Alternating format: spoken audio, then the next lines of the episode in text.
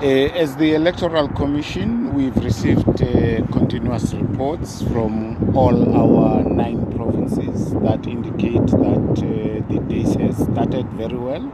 Uh, we have no problems in all our 24 wards that are holding by elections today.